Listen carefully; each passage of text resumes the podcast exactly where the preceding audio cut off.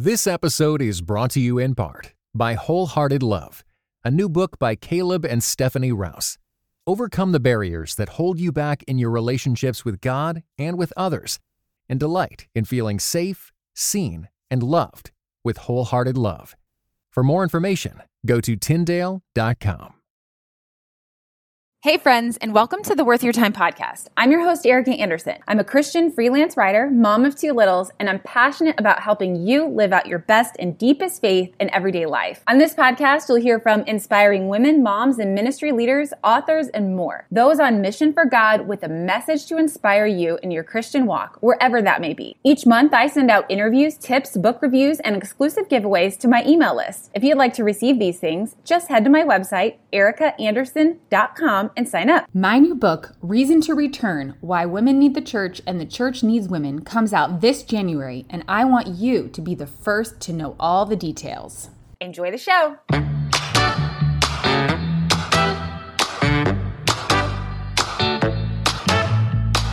Well, hey everyone, welcome back to the Worth Your Time podcast. I'm your host, Erica, as always, and I'm excited today to be joined by Natalie Runion. Natalie, thank you so much for joining me. Oh, Erica, thanks for having me. I'm so glad we have connected through social media. It's been really great just to meet you and learn about your ministry. Yeah, you too. I, I, you know, of course, like like so many of us, I found you on Instagram, and I don't know where how where how you popped up, but I just I started seeing all the stuff you were putting out there, and I was like, oh my gosh, I am so tracking with this girl. I've got to connect with her. So, and then I saw you were writing a book, and I'm writing a book, and so I figured we would have a lot in common. And now we're following each other on TikTok. I know. I saw that. I'm so bad at TikTok. I'm trying to be good at TikTok. I, I, you know, it's like I started doing this stuff about all about church because they say like just have a niche, just do one thing. And so I'm like, okay, I'm just gonna. I don't really care about anything else on TikTok, so I'm just gonna do it and see what happens. And it's kind of it's kind of working. So we'll see. well, tell us a little bit about who you are, what you do, your family, and all that good stuff. Yeah, so my husband and I, Tony, we live in Colorado Springs, Colorado. We have two girls. Um, they are 13 and 9. Um, we're originally from Ohio and Kentucky, so we've been in Colorado for five years now, where I'm on staff at New Life Church.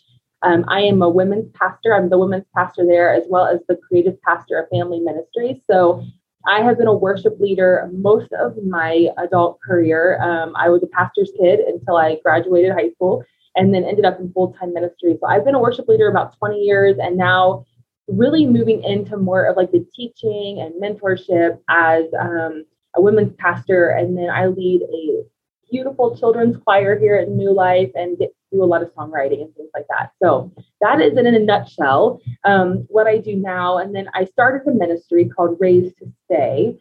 That is for those of us who have been raised in the church and have gone through some church hurt gone through our own little faith crisis or wandering and wondering, and we're still here and trying to navigate now what it looks like to be um, in the church as adults and also raising our own kids in church. But really, the tagline to Raised to Stay is why we could have quit and why we choose to stay. So mm-hmm. that's pretty much um, what I'm working on now. My book comes out. We don't have a title on it yet, but it's along those lines um, next summer with David C. Cook. So it's been um, a busy but really exciting season. Okay, I just love this concept so much that you have because it is so needed right now. I mean, obviously, anyone that has any foot in the faith, the Christian faith world right now, knows what's going on with deconstruction. And of course, that means many different things depending on who you're talking about. I don't necessarily think it's always bad, but it sometimes is not great. Yeah. Um, and so a lot of that comes from people that were raised in the church. And you see, I just actually, I've been working on an article um, for uh, that I'm writing for something, and I've talked to a couple of deconstruction coaches and, and gotten some information from them. And a lot of the people that they work with are from like evangelical backgrounds. Um, and so, um, have you sort of been in community with people that are going through that? And did that inspire you at all in what you're doing?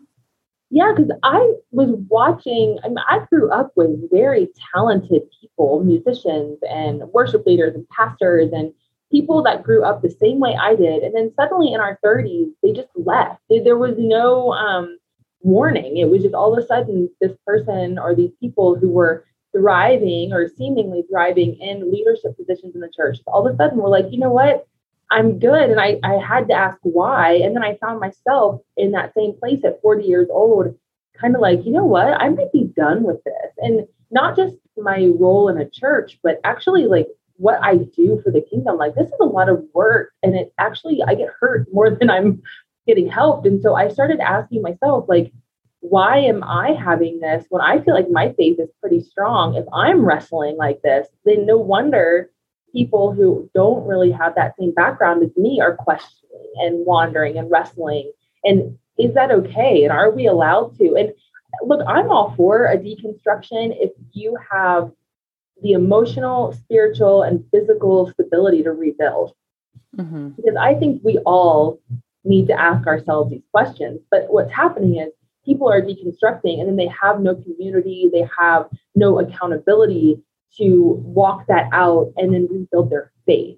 You know, mm-hmm. so I've really just spent the last couple of years asking my friends, um, people that are in my family, my own blood family, you know, why are you, you know, we were raised the same. Why all of a sudden are you out? And those conversations, um, when you ask that question, you hear things that are true, honest, and actually really hard to hear. What are some of the things that you hear people talking about?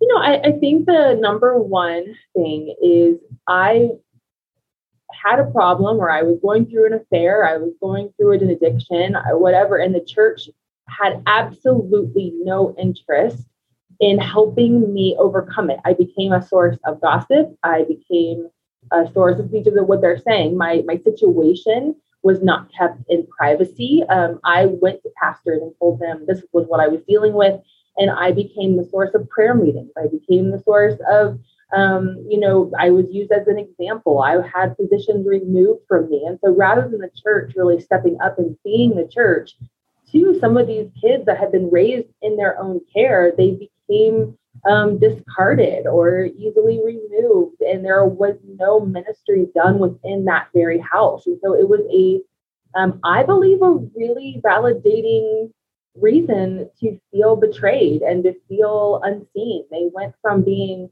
celebrated and um, loved to suddenly shunned and you know no longer valuable and, and that's hard that mm-hmm. how do you how do you coach people out of that place you know yeah and so with your ministry what are some of the the key points that you address when you're talking about these things or you're talking to some of these people that have been there yeah I, I go back to my own disappointments. And I think the easy thing to do is just throw the baby out with the bathwater and say, if this one organization or this one church or this one leader hurt me, then I'm just going to assume that that is across the board how all churches and Christians and leaders are. Steve Cuss, who wrote Leadership Anxiety, he talks this is called same species syndrome, where we get hurt, we get um, disappointed, we're abused. And I want to be really clear about this when I talk about staying in a church or an organization, I am not talking about staying in toxic, abusive um, environments. What I am talking about is staying connected to Jesus. And we can remove ourselves from an organization or from a church because we've been hurt without actually um, leaving Jesus. And what Steve Cuss talks about is the same species syndrome, where we associate one hurt or one um, experience with the church or with the leader and assume that it's going to happen for the rest of our lives in any church or organization that we belong to. And when it happens to us in our 20s or in our formative years, whether we were sexually abused as children in a church or emotionally abused by a leader, there is a natural fight or flight that happens in us where we either run away completely or we dig in and we get combative and we start Twitter wars and we kind of go to the other side of things. And what I'm trying to teach people and raise to say is that God is ultimately the only one who will not fail us or leave us. People are going to disappoint us. They are going to betray us. There is going to be a Judas at every table. There will be a King Saul at every um, relationship where we're betrayed by a leader. But in that, we always know that Jesus is sitting at that same table with us. And so the hope with Raised to Stay is that we kind of take the focus off the hurt and the bitterness and the betrayal and put our eyes back on the healer and a community that there are still good people in churches who are committed to loving us well. And I would say probably more good people than bad. Yeah. Um, obviously, those bad um, experiences and situations in churches really are the loudest voices in the room when you hear about things. Uh, one thing that I sort of, you know, made this comparison as I was doing work for my book was, you know, when you think about uh, someone that's been in, if you're just talking about an abusive relationship, for example, um, when they, if they get out of that abusive relationship, like they might have like a fear or even a hatred of men or you know whatever it was that was the abusive thing. But that doesn't mean that all men are going to treat them that way. Um, same thing with like childhood trauma. When you look at a kid that's been through a lot like they have so much healing and rebuilding to do um, and it's the same thing with like a relationship with a church it, you if you let it fester it's not going to get any better but you have to do the work to sort of find that healing because it's just not healthy. Whatever you're talking about in life, it's not healthy to let something just infect you with bitterness and anger and and I see that a lot online. I've actually TikTok is where saw a lot of that recently. Uh, was very shocked by all the negative comments I was getting about just like sharing some basic data about how church improves your life. Um, but yeah, I think that's a, a, great point that sometimes doesn't really sink in with people.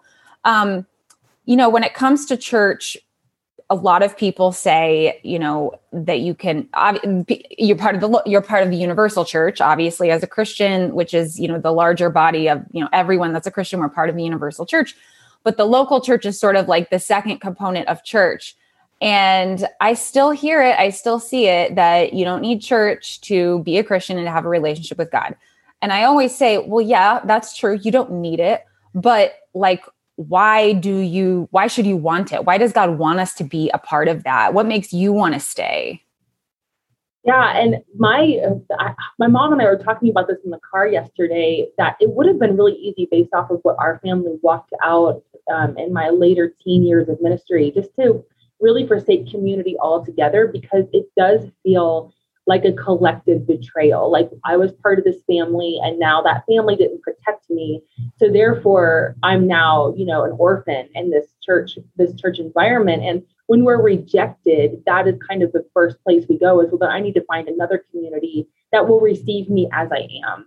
And when you are rejected by that community, that is a I feel like it's one of the worst pains. I think it's I think church hurt is actually worse than when we have family fallouts, if I'm being honest, because um, we have shared sacred moments with people, we've prayed with people, we have been vulnerable with people, and suddenly that feels like we've been um, violated.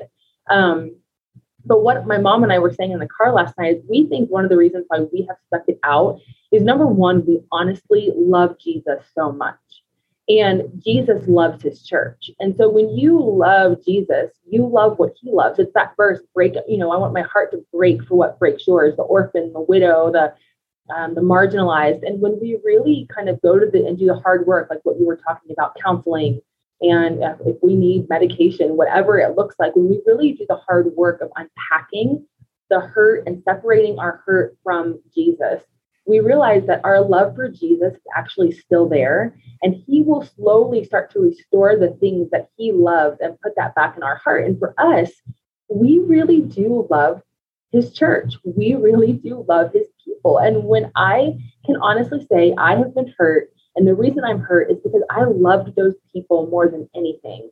And the reason that that hurt is because I allowed myself to love then we can slowly start to learn how to love again. That doesn't mean that we're necessarily going to trust right away.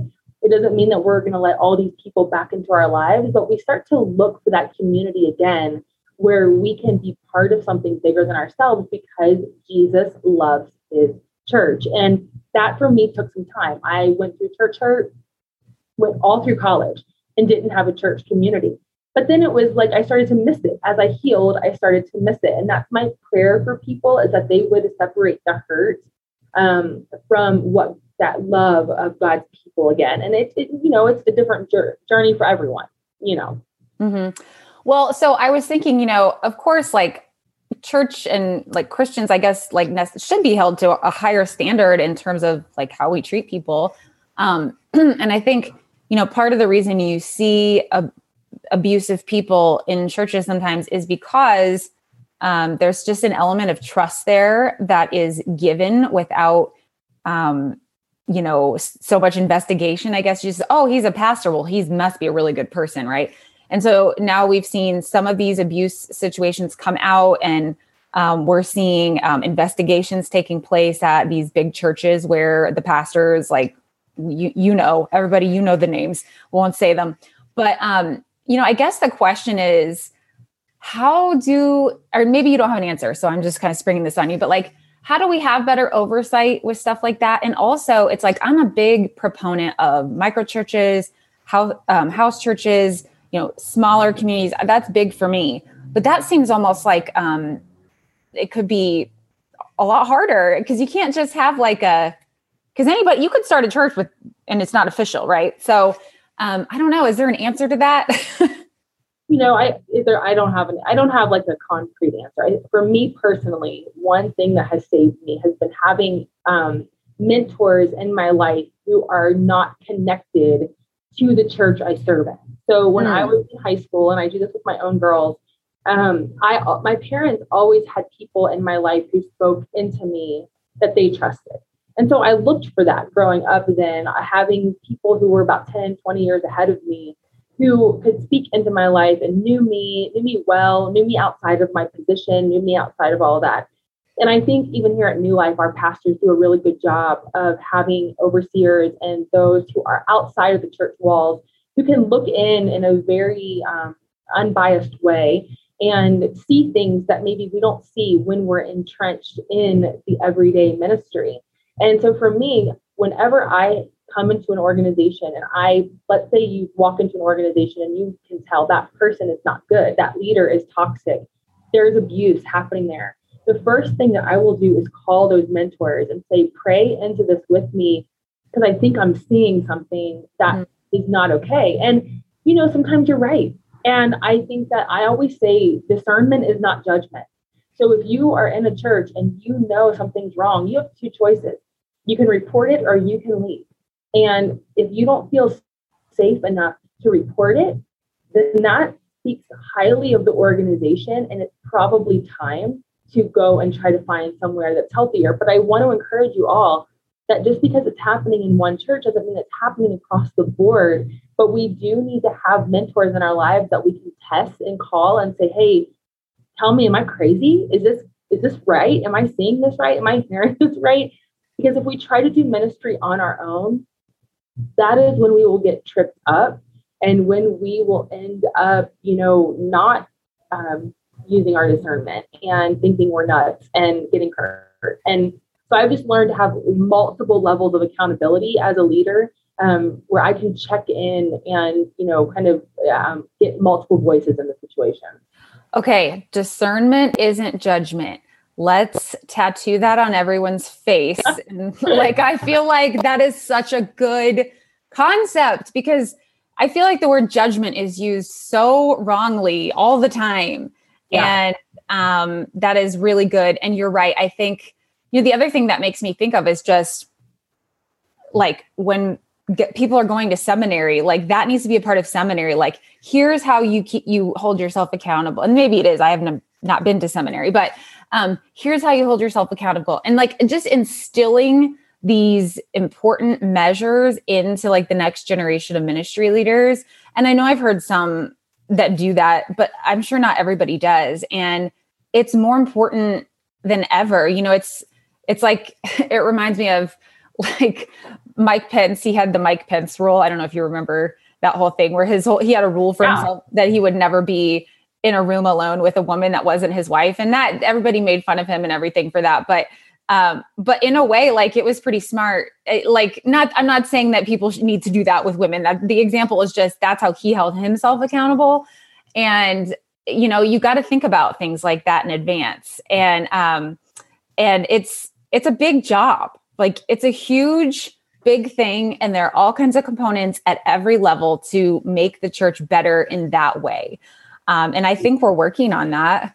Yes. And I think, unfortunately, the people that are making the mistakes right now and who are publicly falling um, and kind of pridefully falling. I mean, honestly, some of them are not going down very easily. um, I think it's teaching us something. We learn good leadership by unfortunately having to walk out difficult leaders. And one of the things our pastor here talks a lot about is that it's not really the 20s and 30s where we lose our mind. It's actually in our 40s and 50s when we get lazy and we start to think, oh, I'm good. I've been doing this now for 20 or 30 years. Like, I don't need accountability. I don't need help. Um, mm-hmm. I already know how to run my marriage, and my kids are grown up, and we get lazy and we um, get sloppy, and the enemy kind of sneaks in the back door. And before you know it, we're seeing pastors having affairs. We're watching marriages fall apart. We're watching people who had dynamic ministries completely walk away from the Lord. And it's because we get cocky and we get prideful and we think, I'm good. Like, I can do this for another 20 years. And what I'm hoping for our generation is that we can look at the one under us and say, okay, we may not have been the greatest model, but we really want to set you up for success. And here's what has tripped us up. So let's talk about that. Let's not hide it. Let's not bury it. Um, but I do think this discernment thing, we have ignored sound discernment because we haven't wanted to be seen as judgmental. And so we've let leaders lead who should have been sat down 10 years ago because we didn't want to seem judgmental when really we need to start calling crap out and saying, I see it, it's not healthy, and what are we going to do about it? Um, and not feel guilty that we have discernment. Right. Yeah, no, that is that is so true and it's hard. It's the hard thing. The the hard thing is not usually uh, or the, the right thing is usually not the easy thing, I guess is what I meant to say. And um, it also just speaks to number one, how just high of a calling it is to lead a body of people. Like that's a big deal. You don't want to like do that unless God really truly calls you to it. And number two, just like the power of it, it, it kind of makes me think of being a mom and raising kids. Like I'm just like, I literally cannot turn these people out well without God. Like God is, I have to put them in his hands and I have to listen for his voice. I can't do it without him. And and and a pastor and a church staff, they can't do it unless they are to, attuned to him. Like you can't do, live a double life and be doing this well. And so I'm actually working on something right now that's uh, a little bit of a like a material and resources for like what to look for when you're looking for a new church. And so I guess I would ask that question to you. What are some of the things that maybe are red flags when someone's looking and, and they should think twice about like committing to a church? Well, first of all, I'd stay off Google reviews because when you get on Google reviews, you know, usually people only put those out if they're going to complain. So, right. You know, number one. Number two, I would I would look for number one a really strong kids ministry. Mm-hmm. Because when there is a kids ministry that is stable and strong, you know at least if you have children that they're going to be taken care of. We as adults, you know, we can kind of figure it out But on top of that, I would look for a church that has a multi generational style of leadership. I wouldn't look for the church that has only 20 somethings. Mm-hmm. Don't look for the church that's like um, a themed church, like we're only here for the millennials or whatever. Really look for a church that has babies to the traditionalists. You want to yeah. see that because what that tells you is that there's multi generational mentorship and discipleship that is a core value for that church.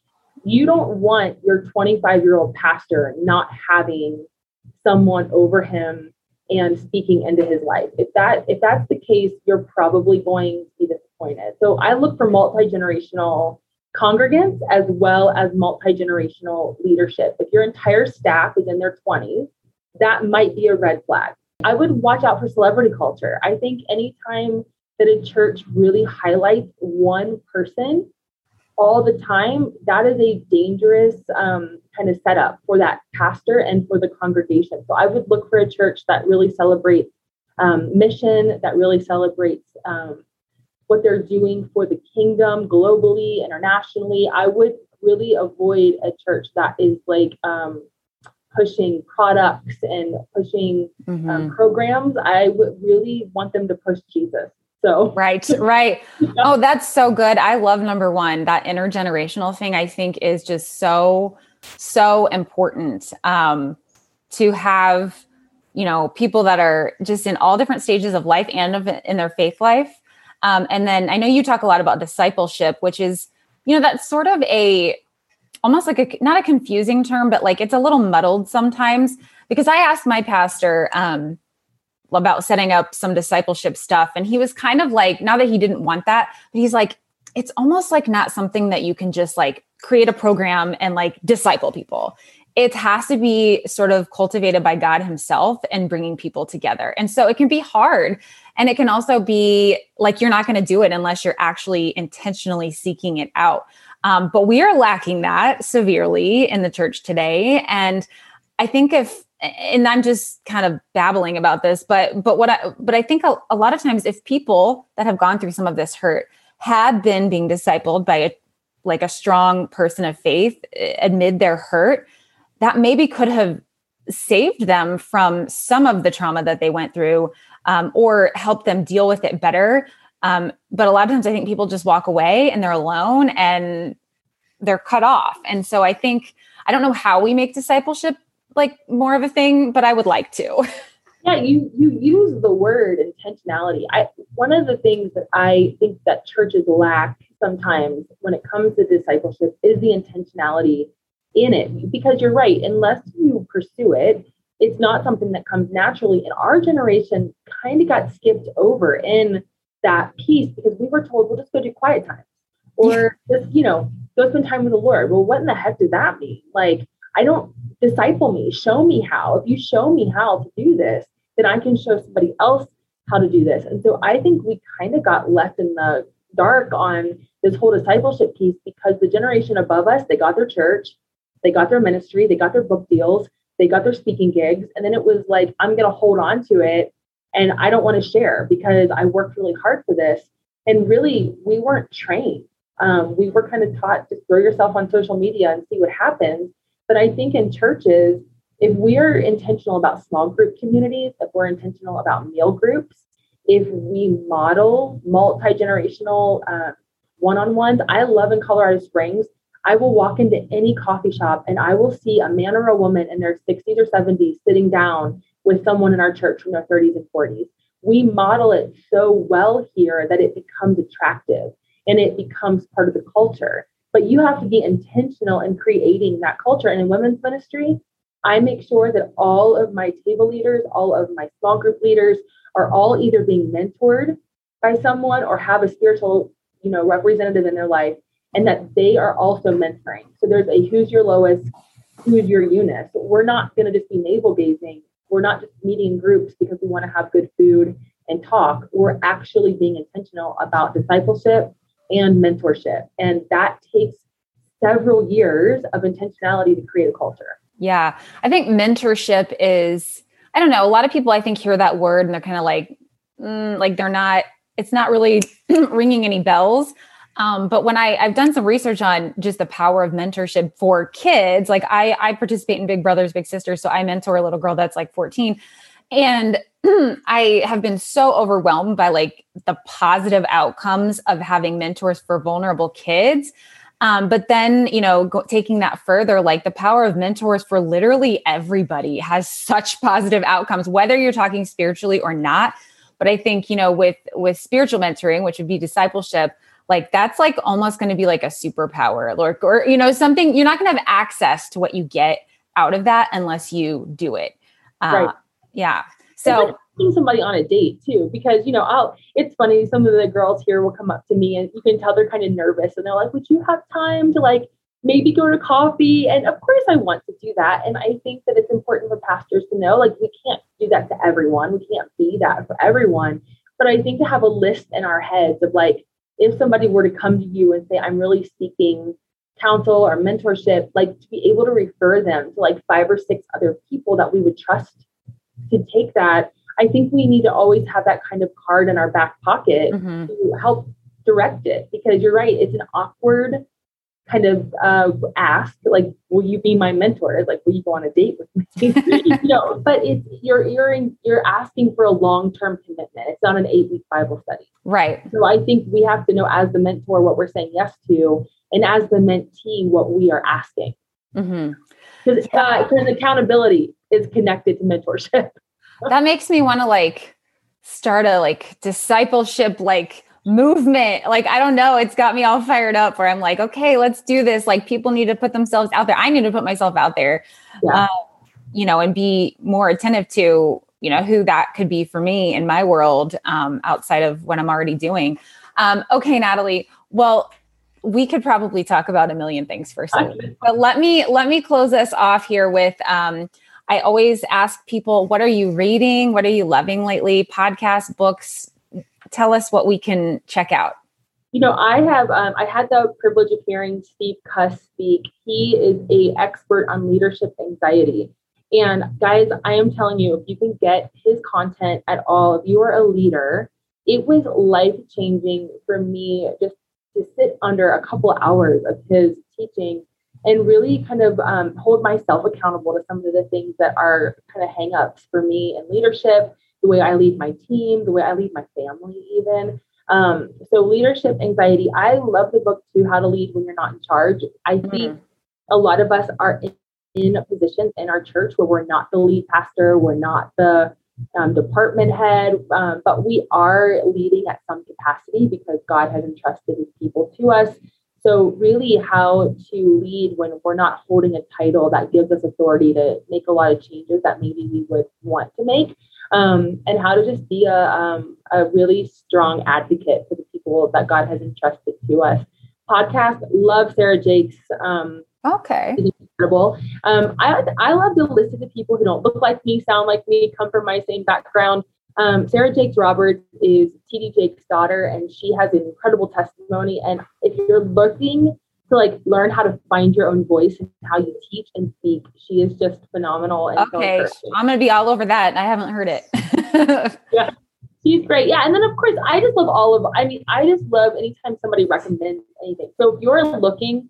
I say go to somebody you really value and trust and ask them what they're reading and what they're listening to. And then don't just say you're going to do it do it.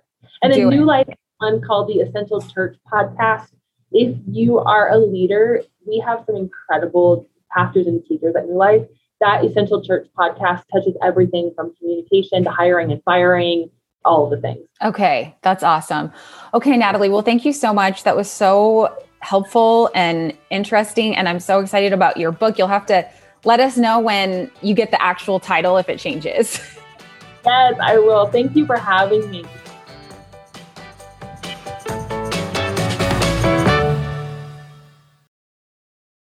This episode was brought to you in part by the Table Podcast at Dallas Theological Seminary.